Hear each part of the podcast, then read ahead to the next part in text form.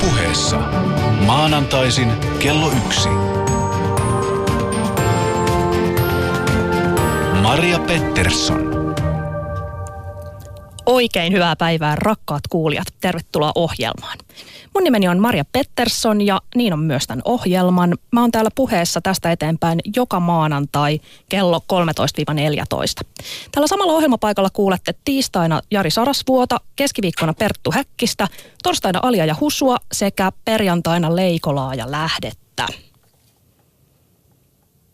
Yle.fi kautta puhe. Ja jos et saa musta tarpeeksi yhdellä kuuntelukerralla, tämän lähetyksen voi kuunnella myöhemmin myös Yle Puheen sivuilta osoitteessa yle.fi kautta puhe. Ja samassa osoitteessa voit myös tulla mukaan ohjelmaan kommentoimalla shoutboxiin. Painavan sanasi voit sanoa myös Yle Puheen Facebook-sivuilla. Maria Pettersson. Yle Puhe puoli Suomea tuntuu eilen palanneen Taimaasta. Mutta yhä useammalle hiekkarannat ja hyvät ravintolat ei enää riitä loman sisällöksi. Halutaan kauhua ja kuolemaa. Tänään puhutaan tuskaturismista. Mua vastapäätä istuu päivettynyt mies. Tuskaturisti Mika Loponen, mikä oli sun viimeisin kohde? No hei hei, tota, uh, viimeisin kohde oli kohtalasi epätuskanen.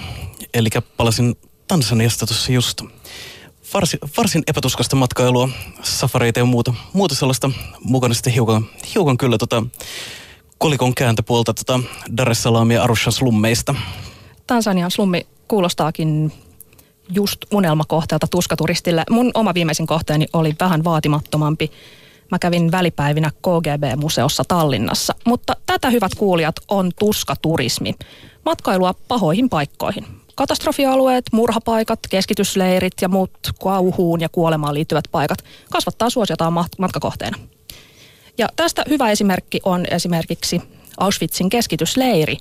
Siellä kuoli noin 1,4 miljoonaa ihmistä ja nyt keskitysleiriin käy tutustumassa saman verran turisteja joka vuosi.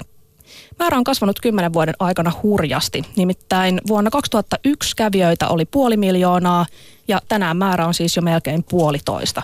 Lauantaina itse asiassa uutisoitiin, että viime vuoden kävijäennätys meni taas rikki. Saldo oli 1,43 miljoonaa kävijää. Ja tuskaturismi oli viime viikolla otsikoissa muutenkin. Googlen hallituksen puheenjohtaja ilmoitti lähtevänsä Pohjois-Koreaan ja perjantaina Iltalehti kirjoitti japanilaisturistista, joka lomaili Syyrian Aleppossa ihan vaan katselemassa niitä taisteluja. Hän ei ollut peloissaan, koska kuulemma hän on yhdistelmä samuraita ja kamikatsea. Mutta ennen kuin matkustetaan syvemmälle kauhuun ja kurjuuteen, kuunnellaan millaisia tuskaturismin muotoja on olemassa.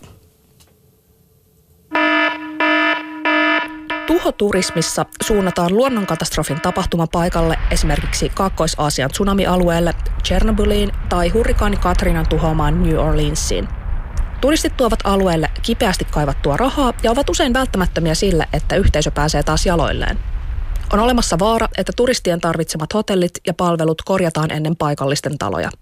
Jotkut paikalliset ovat myös kokeneet, että turistien pällistely ahdistaa ja vaikeuttaa paluuta normaalielämään.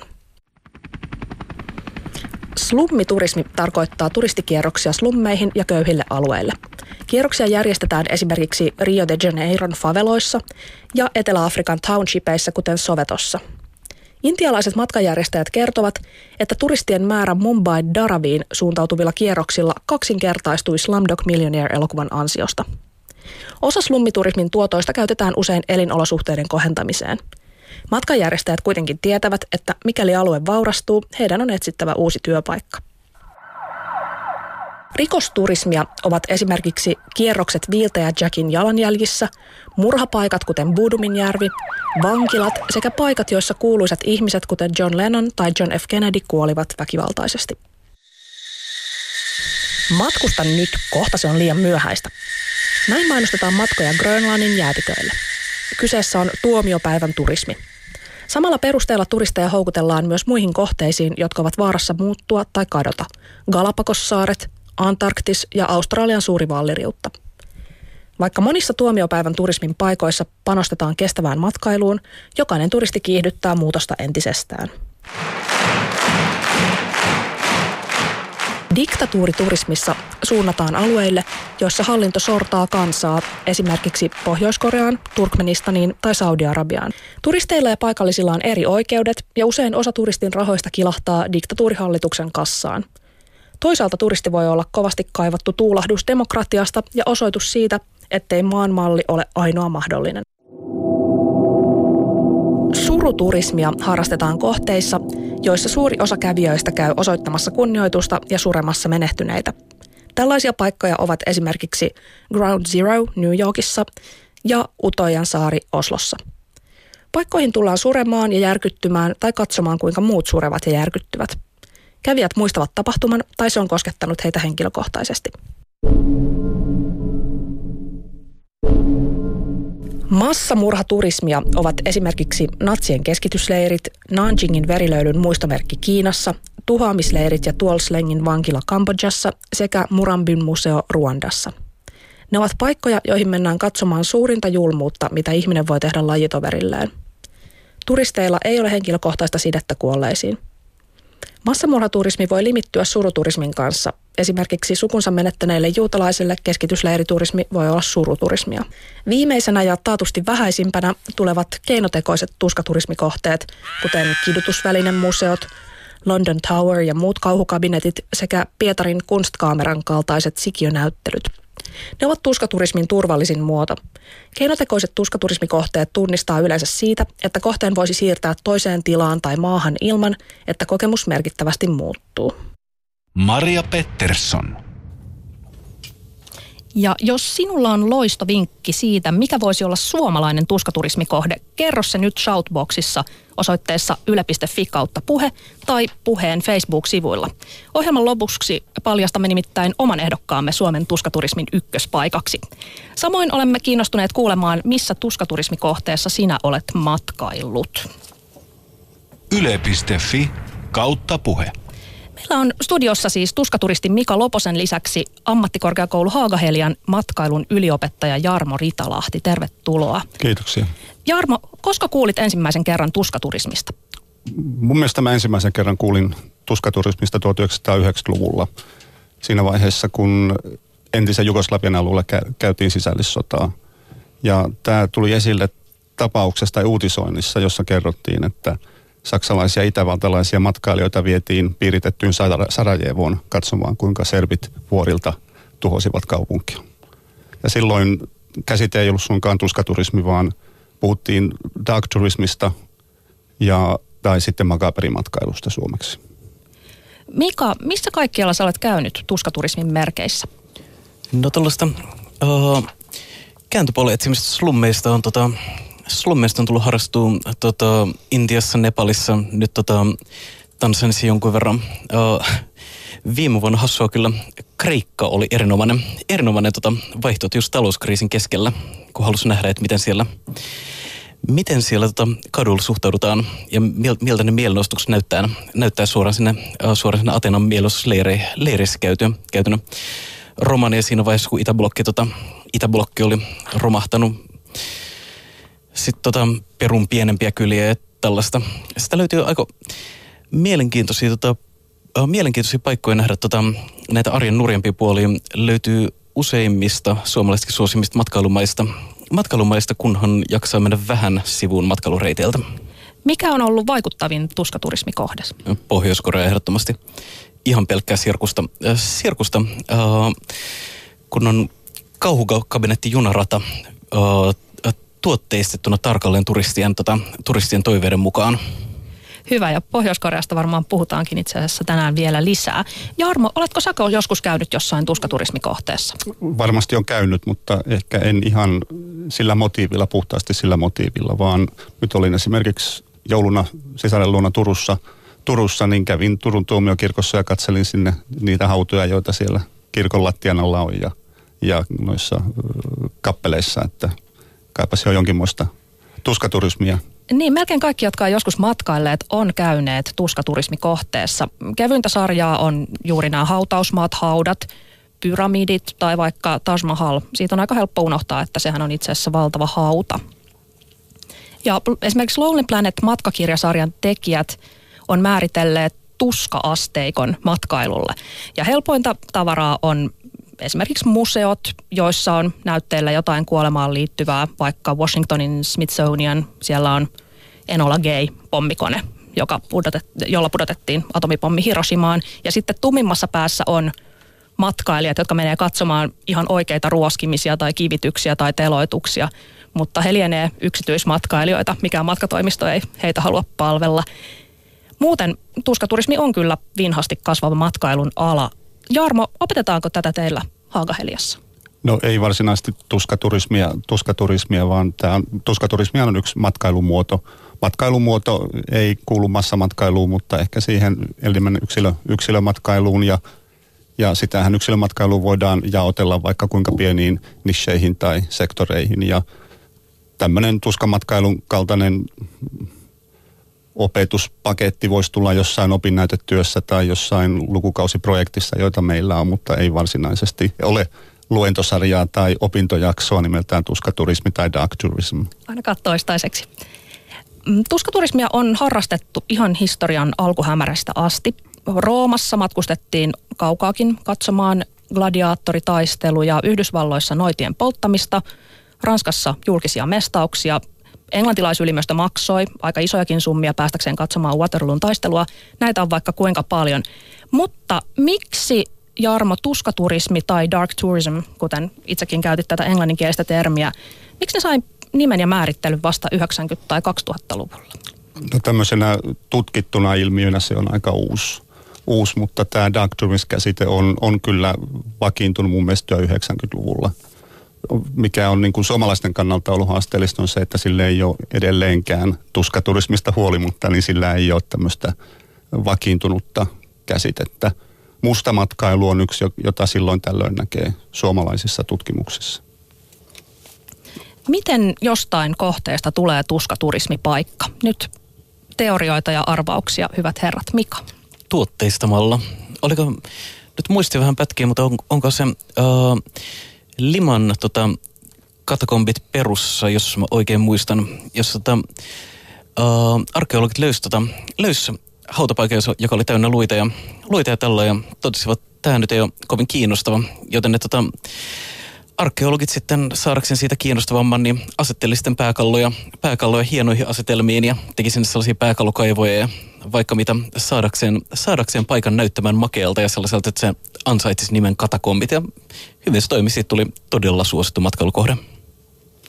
No tuskaturismihan syntyy jostakin tapahtumasta, tapahtumasta ja jos jossakin on tapahtunut jotakin, joka, joka niin kuin herättää ihmisten kiinnostusta, niin siitä se syntyy. Jossain vaiheessa se voidaan tuotteistaa, mutta niin ehkä näitä kaikista mustimpia – kohteita, kohteita ei tuotteisteta, tuotteisteta, mutta mitä enemmän mennään sinne harmaan puolelle, viittaan siihen, mitä Maria tuossa äsken sanoi, niin, tuota, niin niitä on helpompi, helpompi tuotteistaa. Mutta jotain on pitänyt tapahtua jossakin ja joku sitten tuotteistaa. Mutta, mutta myös, että nykyisin media, mediahan välittää, välittää niin paljon ja niin nopeasti tietoa asioista, että niin tämmöinen uusi kohde voi syntyä hyvinkin nopeasti. Kyllä, ja ehkä tuohon lisänä vielä, että jotta kohteesta voisi tulla kaupallinen tuskaturisminähtävyys, niin valtion tai kaupungin tai mikä ikinä se paikka onkaan, täytyy jotenkin myöntää, että kyseessä on paha paikka. Et esimerkiksi Turkissa kurdien joukkomurhien tapahtumapaikoille ei kyllä järjestetä juurikaan turistimatkoja, koska niitä ei sillä tavalla – hyväksytä tai, tai oteta siihen historian kirjoitukseen? No eihän meilläkään välttämättä, jos mietitään sitä aika, aikaperspektiiviä, niin eihän meilläkään niin esimerkiksi kansalaissodan tämmöisiä, tämmöisiä taistelupaikkoja, ehkä ei ole taistelupaikkoja, mutta kuitenkin tämmöisiä, tämmöisiä telotuspaikkoja, eihän niitäkään ole tuotteistettu. tuotteistettu. Että niistä tiedetään ehkä jotkut yksilöt, yksittäiset ihmiset saattavat mennä sinne niihin kohteisiin, mutta, mutta se, että tämmöistä virallista hyväksyntää ei välttämättä aina tarvita, jotta kohde, kohde tulee kohteeksi. Joo, ja toisaalta sitten meillä on Turkmenistan ja Pohjois-Korean kaltaiset paikat, joissa valtio ei todellakaan myönnä, että kyseessä olisi paha paikka tai muuta, vaikka selkeästi siellä ymmärretään, että sitä tullaan katsomaan nimenomaan, maata tullaan katsomaan nimenomaan absurdien tota, seikkojen vuoksi, eikä niinkään, koska maa on todella kaunis. Totta. Ja tuskaturismi kasvaa hyvin voimakkaasti. Ohjelman alussa kerroin, kuinka hurjasti Auschwitzin kävijämäärä on kasvanut. Samoin on käynyt esimerkiksi Gruta Parkas-puistossa Liettuassa. Ja vuonna 2001 avautunut puisto, jos olette siellä käyneet, niin esittelee neuvostoaikaisia patsaita ja kaikenlaisia hirveyksiä, mitä neuvostoliiton aikana tapahtui. Siellä on käynyt nyt yli 100 000 turistia vuosittain. Ground Zero muistomerkillä ja museossa, jotka avattiin 2011, kävi ensimmäisen vuoden aikana 4,5 miljoonaa ihmistä. Ja oikeastaan näyttää siltä, että melkein kaikkien tuskaturismikohteiden kävijämäärä kasvaa suhteessa nopeammin kuin sen maan, missä ne sijaitsee matkailijamäärä. Jarmo, miksi tuskaturismi kasvaa niin voimakkaasti? No mä en ihan, ihan niin kuin noin suoraviivaisesti sanoisi sitä, että se tuskaturismi kasvaa, koska niin matkailu yleensä kasvaa. Ja erityisesti tämmöiset yksilö, yksilömatkailu kasvaa, kasvaa ja tuota, siinä varmasti yksi on se, että ne ihmiset, saa, ihmiset pystyy matkustamaan. Meille on syntynyt uusia matkailun lähtöalueita, kuten niin entinen Itä-Eurooppa, Itä-Eurooppa, Venäjä ja niin edelleen. Ja ihmiset matkustaa kohteisiin, jotka, jotka, jossa jotkut länsi-eurooppalaiset on käyneet jo, käyneet jo ja median kautta saadaan niin älyttömästi tietoa kohteista, kohteista, että niin mitä enemmän tietoa, niin sitä helpommin löydetään kohteita, kohteita että et nyt en, en, kuten sanottu, niin en, en tuota allekirjoittaisi vielä, että tuskaturismi kasvaa voimakkaasti, vaan siellä on varmasti paljon muitakin motiiveja kulkea näissä kohteissa. Mika, sä reissaat paikkoihin, jonne edes matkatoimistot ei vie. Millä perusteella sä valitset kohteesi? No tota, mä itse asiassa komppaan tässä Jarmon äskeistä, tota, äskeistä repliikkiä. Tota, uh, mäkään en valitse matkojani koskaan sen perusteella, että tota, uh, wow, kurjaa tai mitä sellaista. Uh, valitsen make, makeita paikkoja, se on uh, sairaan makeita asioita, mutta se niin kuin aika monella muulla, muullakin matkailijalla, niin se, että pääsi näkemään, näkemään sen kääntöpuolen siitä. Uh, lähes suurin osa, suurin osa matkailusta kuitenkin, kuitenkin keskittyy siihen yhteen prosenttiin makeeta, joka jossain paikassa jättää se 99 prosenttia tota, uh, siitä kaikesta kurjasta, mikä on siinä taustalla, niin taustalla näyttämättä. Musta se on aika pitkälti myös matkailijan velvollisuus nähdä se kurja siinä taustalla. Ottaa se, ottaa se aika ja mennä katsomaan sitä kurjaa. Yle puheessa. Maanantaisin kello yksi. Maria Pettersson. Kuuntelet Yle Puhetta. Täällä keskustellaan tuskaturismista. Studiossa vieraana matkailun yliopettaja Jarmo Ritolahti sekä juuri Tansanian slummeista palannut tuskaturisti Mika Loponen. Nyt on kyllä tunnustettava, että Mika Loponen ei ole ainoa intohimoinen tuskaturisti tässä studiossa. Mä olen sellainen itsekin, mutta siinä missä Mika kiertää slummeja – mä käyn läpi vähän perinteisempiä tuskaturismikohteita.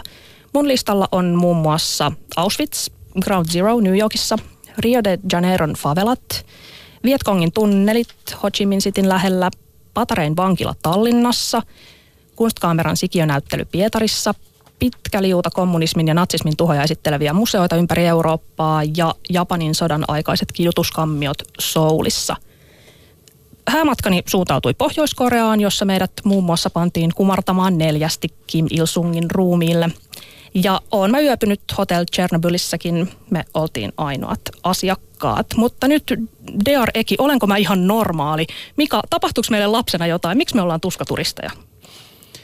No niin kuin mä aiemmin sanoin, niin mun mielestä se on vähän turistin velvollisuus kokea ne, kokea ne tota, negatiivisemmatkin puolet maista. Mä en itse ole koskaan ollut ihan hirveän kiinnostunut noista tuotteistetummista tota, uh, tuskaturismin nähtävyyksistä. Ne, niistä tulee jotenkin vaivaannuttavan olosi siinä vaiheessa, siinä vaiheessa kun tota, niitä tuotteistaan jonkun yrittäjän toimesta tai matkatoimiston toimesta, että veikkaan, että joku Ground Zero olisi tällä hetkellä aika tuskaisaa koettavaa, huonolla tavalla tuskaisaa siis vaivannuttavaa koettavaa. Että Jarmo, onko Lanzarote kärsinyt inflaatio? Miksi minä ja Mika matkustetaan tuhansia kilometrejä ihan vaan todetaksemme, että Pohjois-Korea oli just niin köyhä ja kontrolloitu ja kauhea kuin mitä me ollaan aina kuviteltukin? En usko, että Lanzarote sinänsä on kärsinyt inflaatiota, inflaatio, vaan, vaan toistan sitä, mitä on sanonut aikaisemmin, että meillä on enemmän tuota, niin tietoa, meillä on mahdollisuuksia matkustaa, matkustaa, kun Lanzarote on nähty, niin silloin etsitään uusia kohteita. Mutta edelleen suurin osa matkailusta kohdistuu tämmöisiin rantakohteisiin. Lanzaroten kaltaisiin rantakohteisiin. Onko se samoja vai eri ihmisiä, jotka matkustaa Auschwitziin ja Lanzarotelle? Sekä että varmasti samoja, samoja myös, mutta riippuen aina siitä perhetilanteesta ja muusta. Että sori lapset, nyt ei mennäkään Disneylandiin, nyt mennäänkin keskitysleirille tänä vuonna. Ja jos lapset on sopiva ikäisiä, niin miksei. Miten tai miksi paikasta tulee mielenkiintoinen, kun siellä on kuollut ihmisiä? Tuskaturismi on tutkittu jonkun verran. Ensimmäinen sen tutkimuksen erikoistunut instituutti perustettiin itse asiassa tänä vuonna Central Lancashiren yliopistoon Englantiin. Siellä on tutkija John Lennon, ei sukua käsittääkseni, on, ja hän on sitä mieltä, että ihmisten tiedonjano ja halu oppia ja halu auttaa, tämmöiset vastaavat, ne on kyllä ihan todellisia, mutta että niiden lisäksi ihmisellä on jonkinlainen sisäsyntyinen mielenkiinto ja halu nähdä kuolemaa ja morbideja asioita. Hän kirjoittaa kirjassaan Dark Tourism, The Attraction of Death and Disaster, jota ei ole suomennettu valitettavasti, että ihmiset on nykyisessä länsimaisessa yhteiskunnassa erittäin vieraantuneita kuolemasta ja niinpä kuolemasta tulee eksoottista ja eksotiikka on nimenomaan sitä, mitä matkoilta etsitään, jotain, joka ei ole samalla tavalla kuin kotona. Joo, tuohon äskeiseen tässä uh, mä satuin pitämään yhtä tuota harvoista, harvoista normaalista aurinkolomista aikoinaan, tota, aikoinaan Taimassa ja siellä tota, vähän tota tsunamin jälkeen. Ja siellä tota, paikallisilla oli sellaista varovaista yritystä, tota, tuotteista on ehkä vähän voimakas sana, mutta kuitenkin tota, vedota tsunamiin sillä, että mennä, mennä että niin nyt, nyt matka, niin kuin, matka rannalle, jonka tsunami tuhosi ja nyt, nyt voi mennä katsomaan kylää, jonka, kylää, jonka tsunami tuhosi ja tällaisia todella omituiselta siinä niin kuin, pari vuotta sen jälkeen, että herran tähden.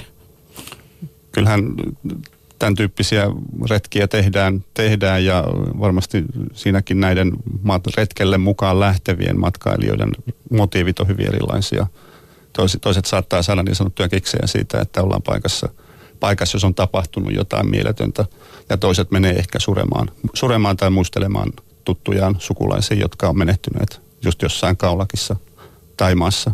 Mutta se, että ihminen on tietyllä tavalla niin utelias, utelias ja niin ihmisiä kiinnostaa tämmöiset ekstreemit tapahtumat, tapahtumat ja silloin mennään hakemaan jotain elämystä – ehkä vähän rankempaa elämystä, mitä siinä normaalielämässä ei, ei tavoiteta.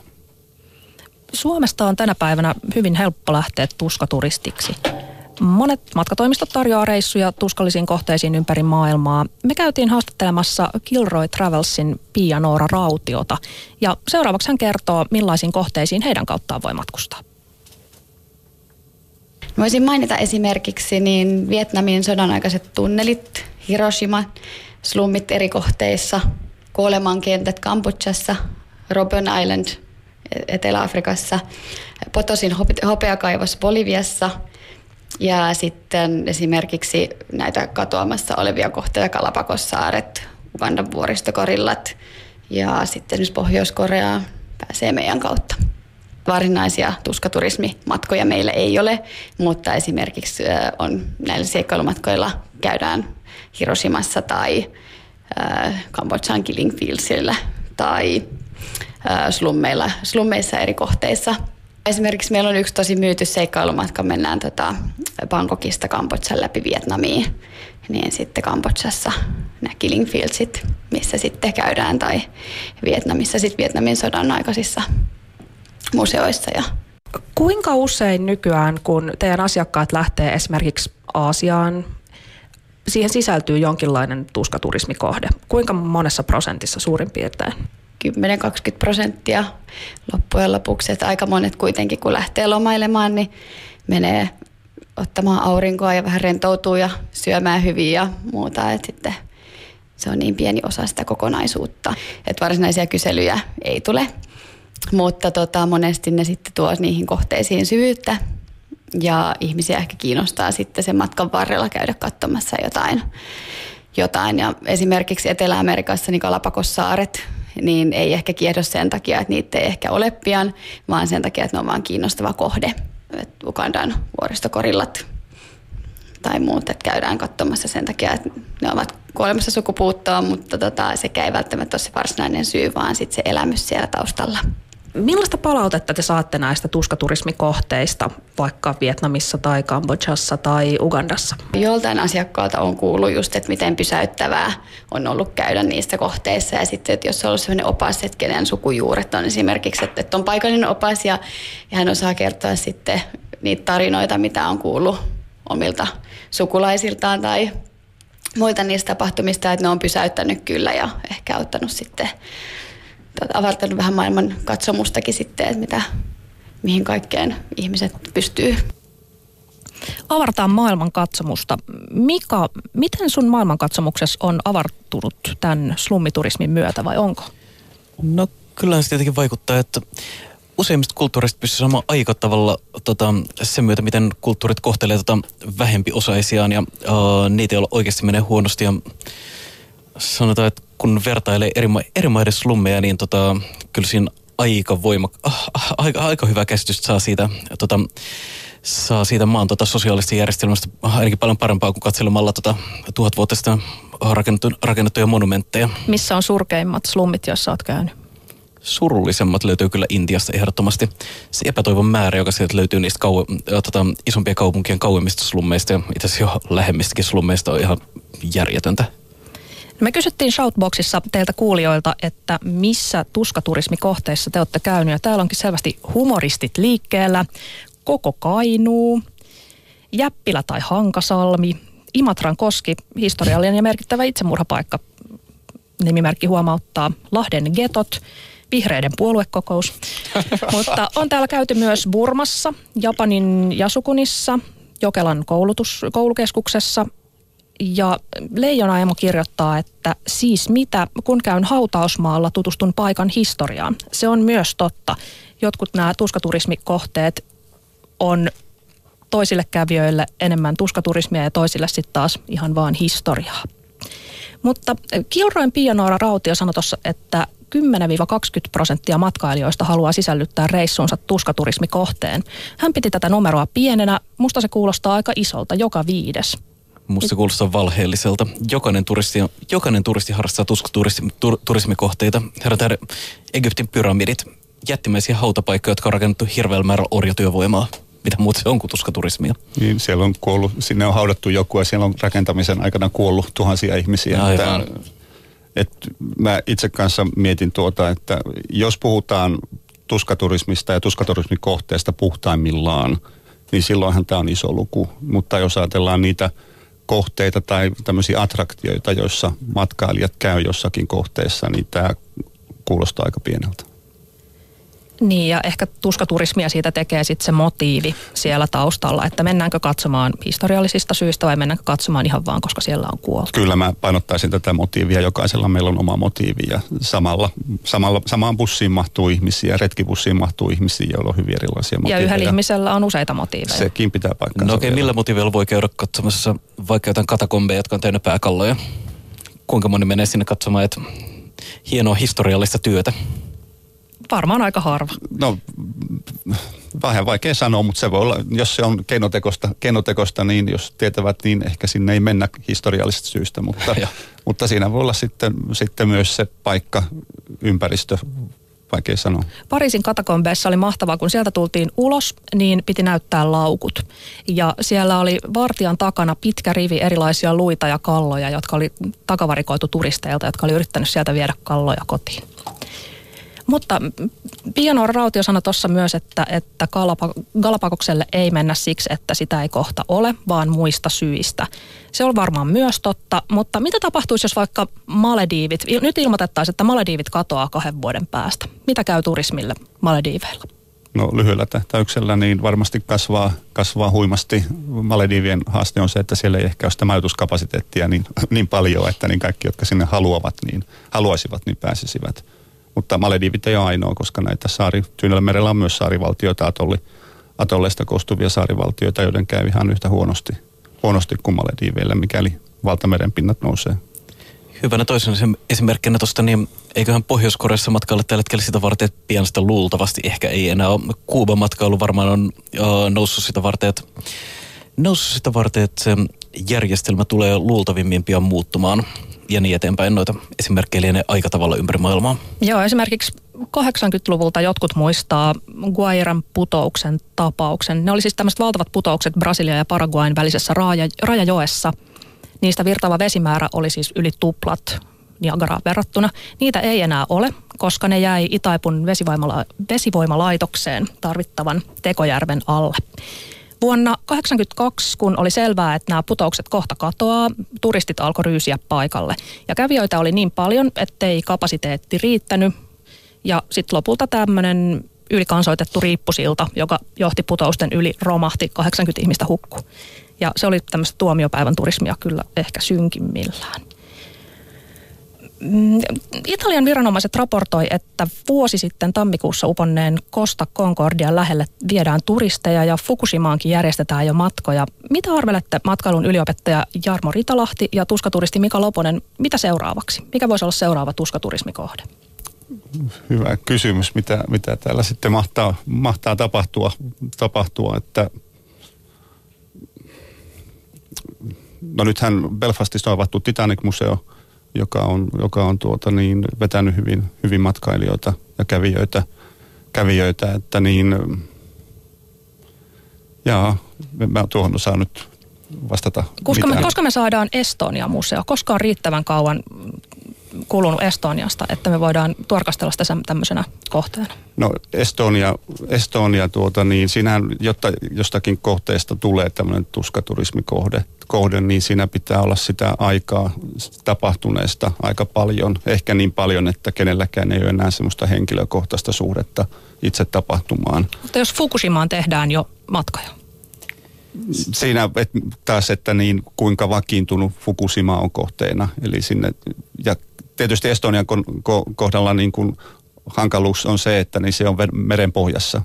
Meren pohjassa ja se on, se on hauta, virallinen hauta muistaakseni, eli siinä on hautarauha julistettu sen ympärille, eli sinne ei edes voi mennä. Kai siellä jotkut hautarauhaa rikkovat sukeltajat on käynyt lähimain. No joo. joo.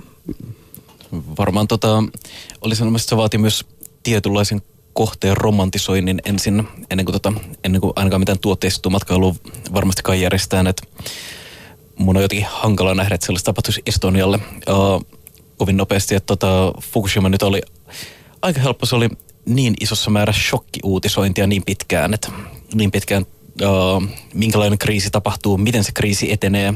Se ehditti romantisoida omaksi tota, eeppiseksi tarinakseen jo tota, tapahtuman aikana tuskaturismi ei ole ihan yksinkertaista. Se on käynyt tässä jo moneen kertaan ilmi. Kuolemankentillä ei sovi käyttäytyy samalla tavalla kuin Kanarian sikajuhlissa. Gilroy Travelsin Pianora Rautio antaa seuraavaksi muutaman vinkin tuskaturistiksi aikoville. Mitä matkailijan täytyy ottaa huomioon, kun menee pahoihin paikkoihin, kun lähtee tuskaturistiksi? Mm, silloin kannattaa ottaa, tai olla erityisen tarkkana siitä, että turistien tuomat rahat menisivät sille paikallisille ja että ne jakautuu laajasti sille yhteisölle. Ja sitten huolehtia siitä, että ne palvelut, mitä siellä sitten, tavallaan nämä opaspalvelut ja muut, että ne tavallaan on niiden paikallisten, paikallisten tarjoamia palveluita, milloin sitten tietää, että he siitä sitten jotain hyötyvätkin. Käyttäytymissäännöt ja pukeutumiskoodit näissä kohteissa ja sitten sinne on hyvä mennä oppaan kanssa, joka sitten osaa neuvoa, että miten sitten käyttäydytään ja sitten kannattaa ottaa aina huomioon myöskin se, että kunnioittaa niitä paikallisia, kun ottaa valokuvia ja kysyy lupaa, että voiko, onko soveliasta ottaa jostain valokuvaa esimerkiksi. Yle Puhe. Kuuntelet Yle Puhetta, jossa keskustellaan tuskaturismista. Studiossa vieraana matkailun yliopettaja Jarmo Ritalahti ja tuskaturisti Mika Loponen. Te kuulitte äsken, kuinka Kilroy Travelsin Pianora Rautio listasi käytösohjeita tuskaturistille. Mika, oliko tämä lista täydellinen? Lista oli suhteellisen hyvä, mutta tota, hiukan hankala, että valokuvaamisen suhteen nyt tietenkin tota, diskreettius on poikaa, mutta tota, mä oon hiukan eri mieltä tuosta oppaan mukaan otosta. Näppärintä on vaan, näyt, nä, näppärintä vaan onnistunut näyttämään siltä, että kuuluu luontevasti paikalle no, mitä se ikinä sitten tarkoittaa, mutta se, että kulkee oppaan kanssa jossain slummeissa, slummeissa opas esittelee siellä, että ja tuossa näitä todella köyhän talon ja tuossa näitä kerjäläisen, niin se nyt musta kuulostaa vähän arvelta. Paikallisuuden toive tota, esimerkiksi rahanmenossa on, on kyllä tota, kaunis ideaali, mutta se on hirveän hankala, hirveän hankala mitenkään toteuttaa esimerkiksi tota, mulla on käynyt useamman kerran niin, että mä oon jossain slummissa, tota, slummissa käyttänyt jotain rahaa johonkin paikallistuotteeseen ja sitten näin poistuessani, poistuessani kuinka tota, ää, joltain mummol, mummolta, kun ostettu jotain tota, ruokaa, tai, tota, ruokaa tai joku vaatetta jotain, niin sitten joku tota, paik- paikallinen tota, ää, nuori mies käy hakemassa rahat pois siitä. Ja... Joo, ja esimerkiksi nämä Chong Ekin kuolemankentät Kambodžassa, nehän on yksityistetty 30-vuotisella sopimuksella japinalaisyrityksellä JC Royalille. Yritys maksaa 15 000 dollaria vuodessa kaupungille ja vastineeksi saa kerätä kaikki pääsymaksut turisteilta, jotka vierailee alueella. Tämä on aika, aika kova juttu. Joo, ja tuossa Pia Nouran ota niin listassa, niin nehän on periaatteessa tämmöisiä kestävän matkailun periaatteet, mitä hän, mitä hän luetteli. Että Joo, sinänsä hyvin, hyvin kannatettavia ja suositeltavia. Mä lisäisin tuohon listaan vielä sen, että lue ja ota selvää etukäteen. Siis asiansa osaava opas monissakin paikoissa on hyvä ja tärkeä, mutta jos kiertokäynti kestää sanotaan kolme tuntia, siinä ei millään pysty laittamaan kontekstiin kaikkea sitä, mikä on johtanut tähän asiaan. Tai ja edes pientä osaa. Nimenomaan. Ja, ja siis esimerkiksi Tchernobylissa tai, tai Pohjois-Koreassa, jossa me käytiin, niin siellä oli aivan uskomattoman tärkeää, että oli tutustunut aiheeseen kunnolla etukäteen, että ymmärsi mitä katsoo, kun katsoo jotakin. No mitä hyvää tuskaturismista voi seurata, Jarmo? No mitä puhtaasti tuskaturismista, niin mä tiedän, onko sillä mitään erityispiirteitä, mutta yleensä matkailulla on positiivisia, positiivisia asioita, eli matkailu tuo tuloja toivottavasti paikallistasolle. Ihmiset oppii tuntemaan erilaisia kulttuureita ja niin edelleen. Tämmöistä, tämmöistä niin kuin ehkä vähän kliseiltä kuulostaa tällä hetkellä. Eli asiat, joita on toistettu, toistettu pitkään. Pitkään ehkä sitten tuskaturismin erityispiirteet – erityispiirteet, niin voihan olla, että tuskaturismin myötä sitten niin käsitellään jotakin paikallista alueellista tragediaa, jota ei ehkä muuten pystytä käsittelemään.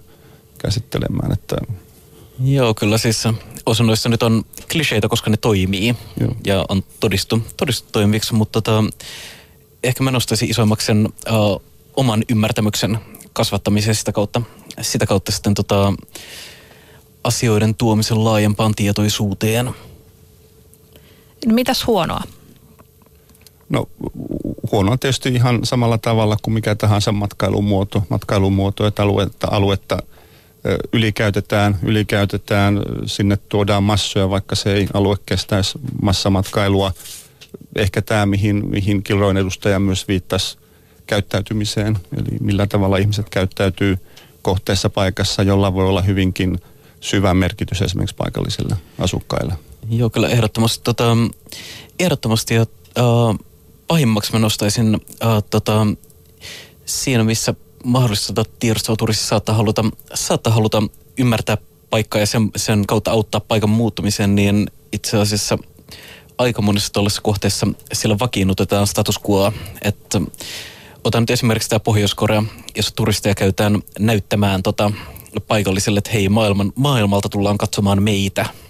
Tai tota, nyt parissakin maassa tullut tota, törmättyä tilanteeseen, jossa, tilanteeseen, jossa, uh, jossa slumissa paikallisen kanssa jutellessa, niin tota, on tullut pahoittelu siitä, että uh, miksi lapset ei mene kouluun. Että jos ne menisi kouluun, niin ne oppisi sen pari sanaa englantiin, niin ne oppisi pyytämään rahaa turisteilta.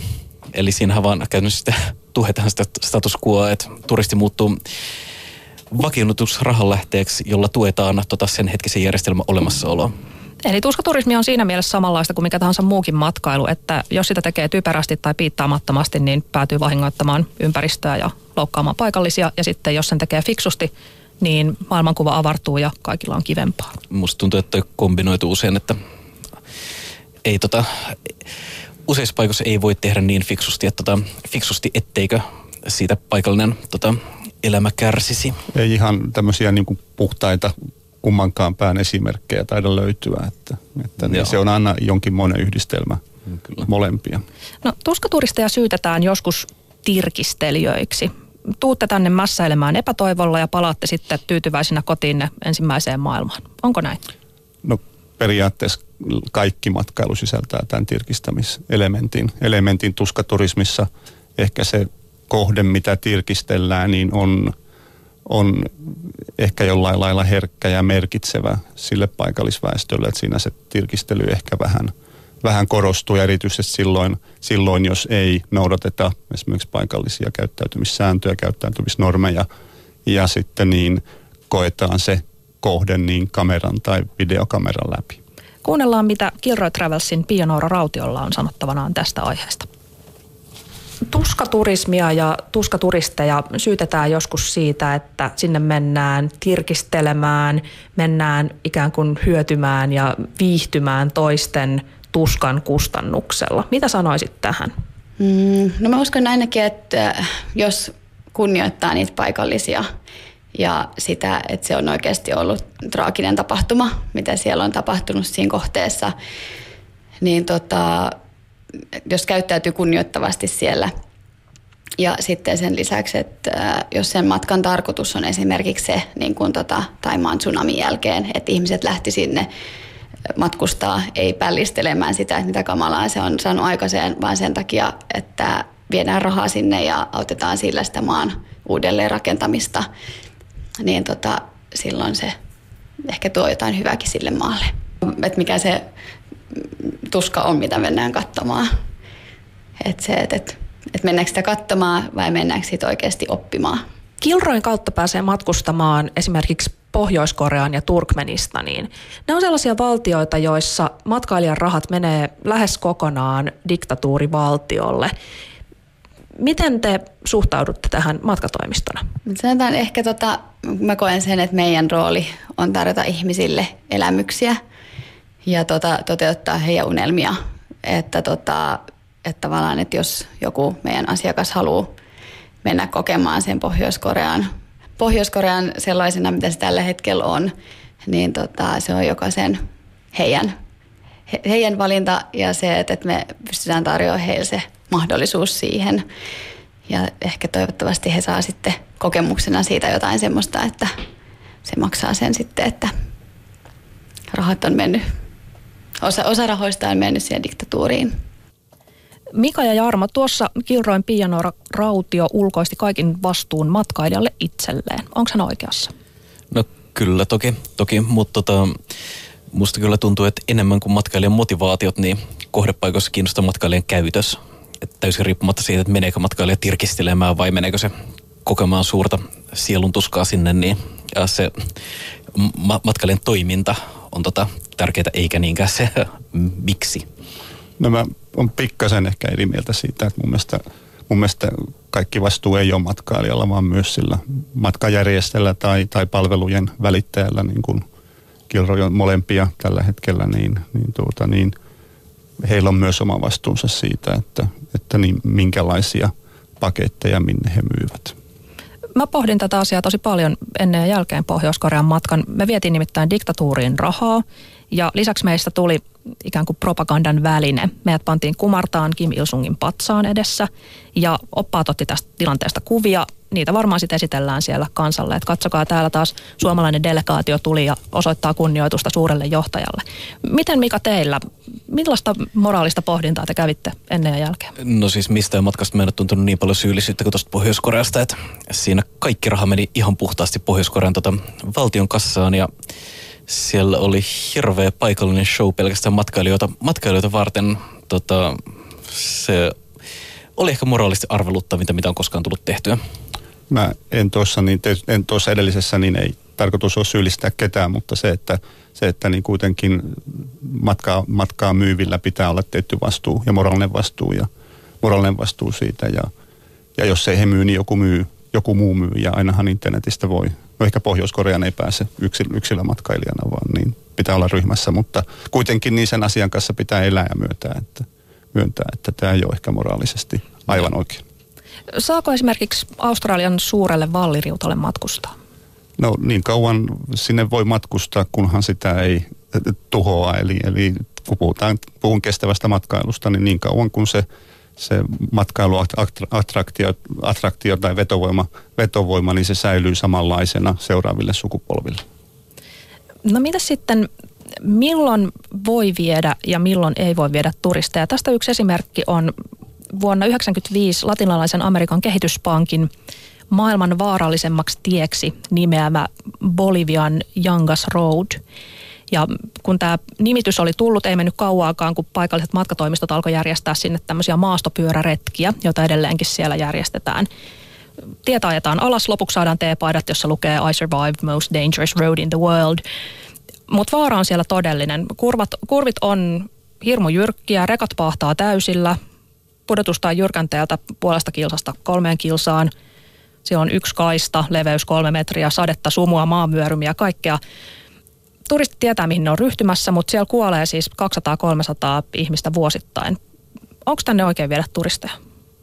No eikä tuossa vastuu turistilla itsellään, että jos päättää mennä, päättää mennä jyrkänteeltä alas, niin turhakaista on kieltäkään. Joo, kyllä mä tässä tapauksessa tuo vaikuttaa vähän sieltä idioottiturismilta, että, no. että niin kyllä siinä vastuu on matkaille, varsinkin jos tuota, niin matkatoimistot on näitä paikallisia, jotka tarjoaa, niin kyllä. Hyvä. Seuraavaksi siirrytään suomalaiseen tuskaturismiin. Me ollaan saatu pari hyvää ehdotusta Lahden getoista Imatran koskeen ja nyt me otetaan, hyvät herrat, nokka kohti itärajaa, sillä sieltä löytyy meidän nimeämä Suomen tuskaturismi pääkaupunki, nimittäin Suomussalmi ja tietysti Raatteen tie. Me soitettiin Suomussalmen matkailusihteeri Alpo Rissaselle ja kysyttiin, millainen on tyypillinen turistin päiväohjelma Suomussalmella. Meillä on tällainen neljän tunnin opastettu kietoajelu jonka aikana käydään tässä Suomussalmen kirkonkylässä, joka oli silloin Suomussalmen kuntakeskus, joka sitten tuhoutui täydellisesti talvisaassa. Sen jälkeen mennään sitten sinne ää, Haatteen suuntaan. Käydään tässä Haatteenpautin talvisotanäyttelyssä museossa talvisodan monumentilla. Ajetaan aivan sinne tien itäpäähän niin pitkälle kuin Suomea riittää. Ja siellä tien itäpäässä sitten on käyntikohteena Hatteen vartiomuseo, rakennus, joka säilyi rungoltaan ehjänä taisteluissa ja on sitten myöhemmin kunnostettuna jälleen rajavartioasemaksi ja 80-luvun loppupuolella sitten rajavartiomuseoksi. Ja sitten siinä tien varrella on useita muistomerkkejä ja sitten tällainen konkreettinen alue on tämä niin sanottu Purasjoen asema, jossa on silloin 39 syksyllä tehty linnotteita, joita on sitten 90-luvulla ja 2000-luvulla ennallistettuna. Eli siellä pääsee kävelemään taisteluhaadan pohjaa ja seisomaan konetuliaseen pesäkkeessä.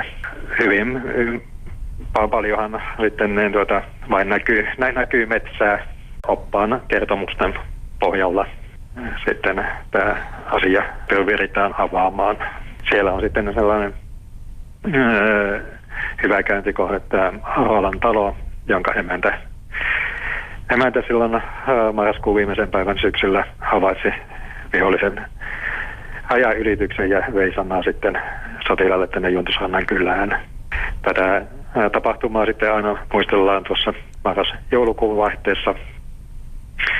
Eli, sodan syttymispäivää lähimpänä lauantaina. Siellä on pieni pienimuotoinen tapahtuma, Lempin vaellus, jolloin kuljetaan tämä Lempin kulkemaan matka sieltä Aalantilalta Juntushannan kylälle. Mika, lähtisitkö vaeltamaan Lempin jalanjäljissä? Ei, tämä ei kyllä tämä ei kyllä mun matkailuhermoni osu yhtään, mutta mä voin kyllä hyvin kuvitella, että aika, aika monelle osuu, mutta ei. Joo, tämä kiinnostaa yllättävän suurta joukkoa. Siis 30-35 000 turistia vuosittain käy katsomassa näitä Raatteentien muistomerkkejä. Jarmo, ootko koskaan käynyt suomalaisessa tuskaturismikohteessa?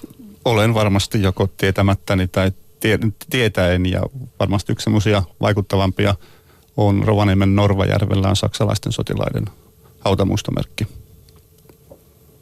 Kyllä, ja, ja mitä muita suomalaisia tuskaturismikohteita ylipäätään on olemassa? No tietysti on toisen maailmansotaan liittyviä, liittyviä taistelupaikkoja, taistelupaikkoja itä, itärajan tuntumassa.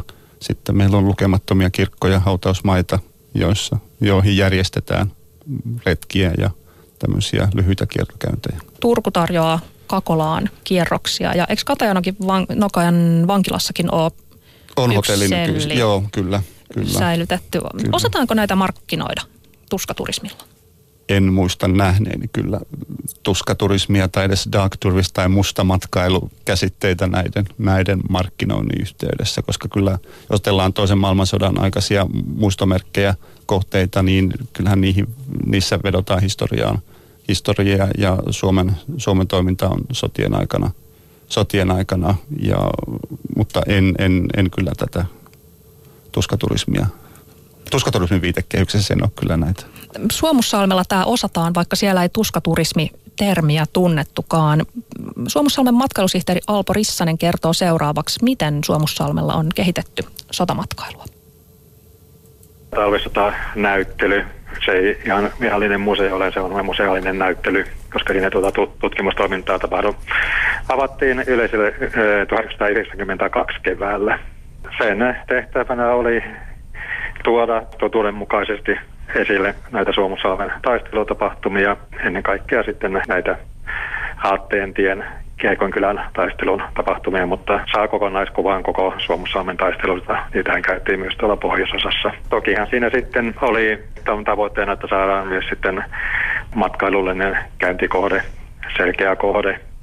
Aiemmin eh, siellä vain ajeltiin tietä ja pysähdyttiin tietyillä muistomerkeillä taistelupaikoilla – ja kaikki oli joko oppaan kertomuksen varassa tai sitten näiden kirjojen yhteenvetojen varassa yksityismatkailijoille. Tämä oli sitten se alku, päättämiseen tuli pysyvä näyttely ja sitten sen yhteyteen sitten myös kahvilatoiminta. Ja 90-luvun lopussa sitten tätä perusnäyttelyä hieman muokattiin ja tuli sitten uutena elementtinä tämä niin sanottu visiohuone, jossa multimedian keinoin sitten museokävijä siirretään keskelle talvisodan taisteluja.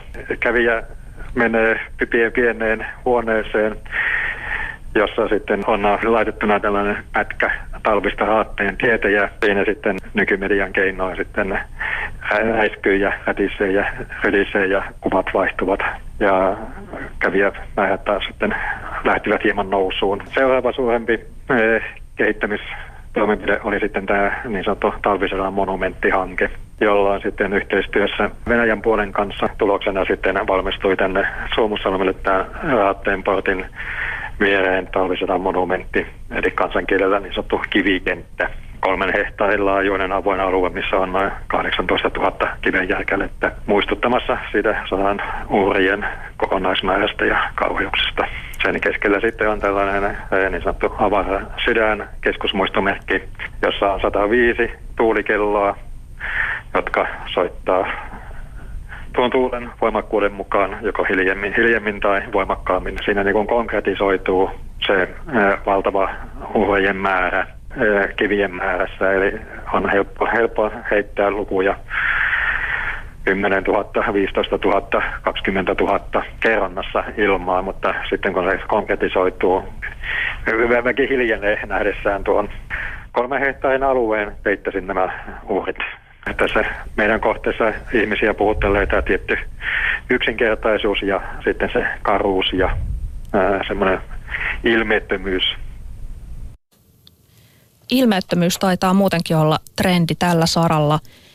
Nimittäin aika harva oikeasti paha paikka tarvitsee sellaista mässäilyä. Tuolla Auschwitzissahan on paljon poruttu siitä, kuinka siellä on tämmöinen huone täynnä.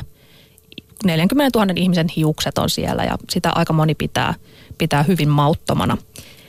Mutta Suomussalmi, matkailusihteeri muistuttaa, että vaikka siellä käy paljon suomalaismatkailijoita, siellä käy matkailijoita myös esimerkiksi Ukrainasta, koska siellä taisteli ukrainalaisia aikanaan, niin Suomussalmi saattaa silti tänäkin päivänä olla joillekin vähän liikaa. Ajan läheisyys tänäkin päivänä, se, se on ja tietyllä tavalla etelä- ja länsi-suomalaiselle aika mystinen juttu. Se Venäjän entisen Neuvostoliiton läheisyys. Eikä tällainen erikoisen tapahtuma oli tuossa 80-luvulla Täällä oli toisessa tapahtumassa vieraileva kanadalainen professori perheineen vaimonsa ja poikansa kanssa. Ja hän oli erittäin kiinnostunut sitten historiasta, vaikka ei sen alan professori ollutkaan. Ja seminaarien yhteydessä tuli sitten esille nämä talvisodan tapahtumat täällä ja hän sitten sanoi, että hän haluaa käydä näillä alueilla ja niin pitkälle kuin Suomea riittää ja tällä haatteen tiellä lähdettiin minun autolla sinne liikkeelle. Vaimo ja poika lähti mukaan ja kun tultiin sitten sinne haatteen tien päähän, niin tuota, mies innokkaana pomppasi autosta ulos, otti kameran ja kuvaili ja sanoi vaimolle ja pojalle, että tulkaa, että hän ottaa kuvan. Tai pyysi minua ottamaan kuvan heistä, kun he olivat siinä ajapuomi äärellä. Vaimo ilmoitti hyvin lyhytkantaisesti, hän ei lähde autosta minnekään, hänellä ei ole mitään syytä poistua autosta. He eivät tulleet ulos sieltä. Oltiin sieltä paluumatkalle ja kyselty, että miksi hän oli, niin tuota, sanoi, että häntä, häntä hirvitti olla niin lähellä Neuvostoliittoa. Matkaa rajalle oli kilometri. Sieltä sitten rohkeasti vaan kaikki etelä- ja länsisuomalaiset Suomussalmelle, vaikka raja onkin pelottavan lähellä. Nyt alkaa olla tunti täysi. Suuri kiitos seurasta. Kiitos studiovieraat Mika Loponen ja Jarmo Ritalahti. Kiitos. Kiitoksia. Kuuntelet siis Ylä Puhetta ja minä olen Maria Pettersson. Ensi viikolla tähän samaan aikaan mietitään, mikä on naisen paikka internetissä. Tiistaisin tällä samalla ohjelmapaikalla kuulette Jari Sarasvuota, keskiviikkona Perttu Häkkistä, torstaina Alia ja Husua sekä perjantaina Leikolaa ja Lähdettä. Minua ja näitä kaikkia herroja voi kuunnella myös Yle Puheen sivuilta osoitteessa yle.fi kautta puhe. Ihan viimeisenä aion kertoa vielä Shoutboxiin tulleet viimeiset ehdotukset suomalaiseksi tuskaturismipaikoiksi. Siellä on Estonian uppomiskohde, nimimerkki Anonyma A. Ilman nimimerkkiä ilmoitetaan Suomenlinnan vankileiri ja sitten lopuksi leipäjonoon fiilistelemään. Lähtisittekö katsomaan leipäjonoa? Taitaisi mennä tirkistelyn puolelle. Aika pitkälle. Hyvä, emme mene tirkistelemään leipäjonoa. Me sanomme kiitoksia ja mahdollisimman vähätuskaista loppuviikkoa kaikille. Kuulemiin ensi maanantaina. Eikö toi ole 18? Yle puheessa. Maanantaisin kello yksi. Maria Pettersson.